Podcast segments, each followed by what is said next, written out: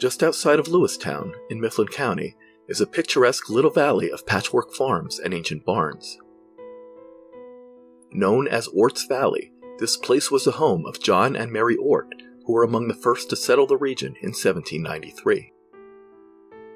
Although the spot where their farmhouse once stood is now a concrete maze of access ramps to routes 322 and 522, nestled among the scenery is a lone remnant of the old homestead the Ort family cemetery. Here, in this tiny plot flanked by speeding traffic and modern homes, lie generations of long forgotten Orts. The earliest interment was that of Susan, the 13 year old daughter of John and Mary, who was laid to rest in 1815. Also laid to rest here was Henry Ort, who, in 1903, bequeathed the cemetery to his heirs to be held in trust for future burials of his descendants.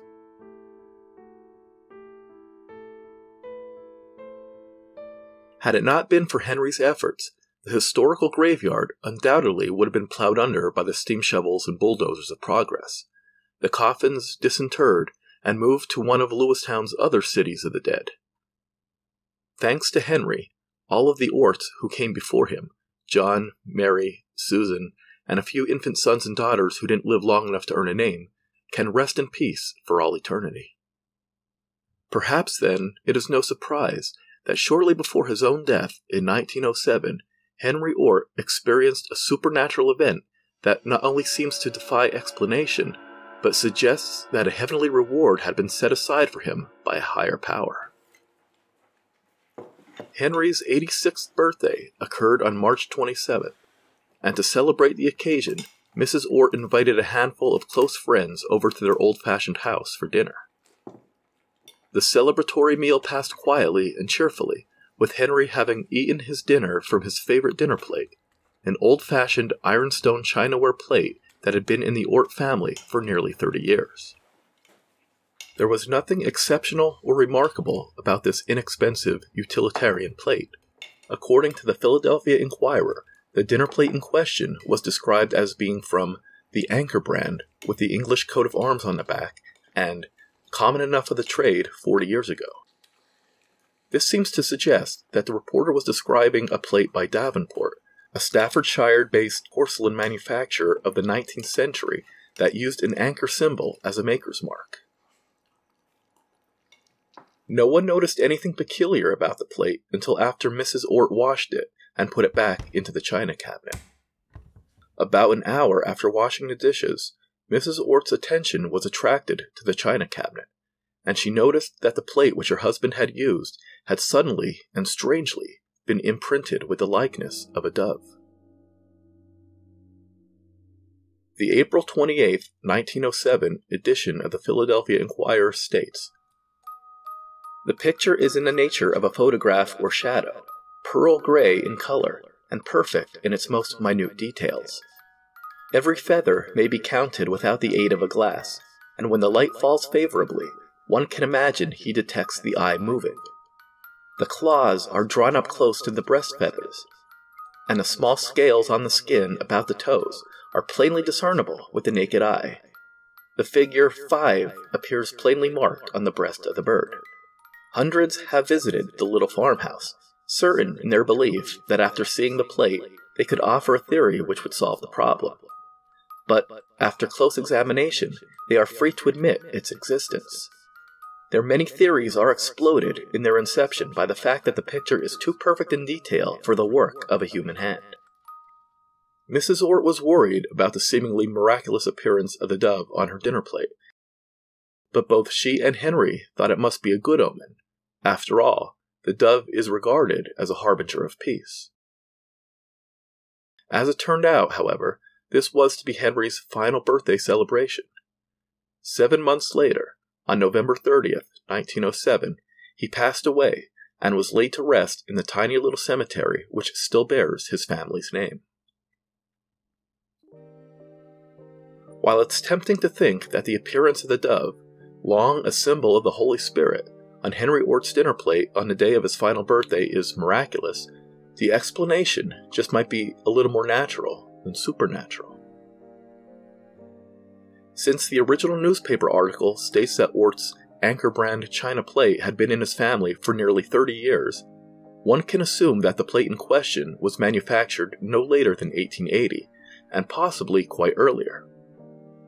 Davenport began manufacturing china in 1795 and continued to do so using its distinctive anchor symbol maker's mark until 1887, when the company was purchased by Burley Pottery. As it turns out, birds, often hand painted with striking realism by Davenport's artists, were a popular motif for much of the company's history. Was it possible that the Ort family had purchased a second hand Davenport plate that, at one time, had been painted? Perhaps decades of usage and washing had worn away the hand painted bird, leaving behind a nearly invisible residue that somehow became visible only after Mrs. Ort's washing of the dishes. It would seem that, yes, such a thing could be possible. It wasn't uncommon for china manufacturers of the 18th and 19th centuries to use paints and glazes containing oxides of metals such as lead, tin, chromium, copper, iron, and mercury. Prior to the invention of liquid dish soap in 1916, dishes were washed with ordinary soap. Like most farming families, the Orts probably made their own soap with animal fats and lye. Lye, of course, is just another name for sodium hydroxide, and under the right circumstances, sodium hydroxide can darken certain metallic materials. Oxide coating more commonly known as blackening, is a process by which metal objects are submerged in a bath of sodium hydroxide in order to create a protective coating on the desired object.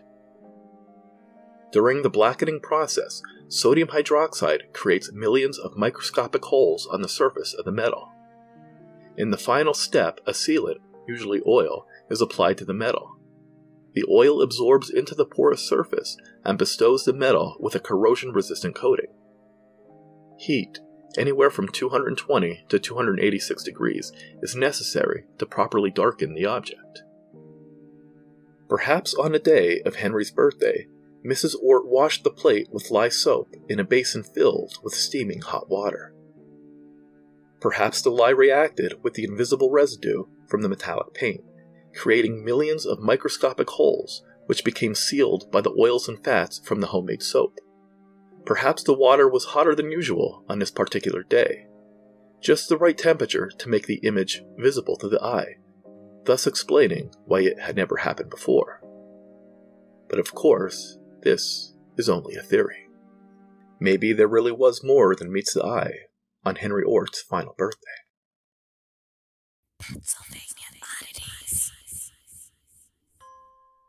If you enjoyed this podcast, pick up a copy of my newest book, Pennsylvania Oddities, Volume 3, available now at www.sunburypress.com. Volume 3 features 30 remarkable but true stories from every corner of the Keystone State. And be sure to visit my blog, paoddities.blogspot.com, for over 600 bizarre tales of murder and mystery from the colonial era to the present day. The Pennsylvania Oddities podcast is written, produced, and narrated by Marlon Bressi.